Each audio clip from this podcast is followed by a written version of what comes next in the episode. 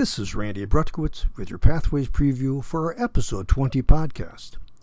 My guest will be Dr. Evan Jellison, Assistant Professor and Director of the Flow Cytometry Facility at UConn Health. That's the University of Connecticut in Farmington. In part, Dr. Jellison tells us how, when helping investigators use the instrumentation in his facility, he's able to apply the technical skills developed while a PhD student. This still allows him to be hands on science wise. Join me for my visit with Dr. Evan Jellison on episode 20 of Pathways, where we are exploring careers in science.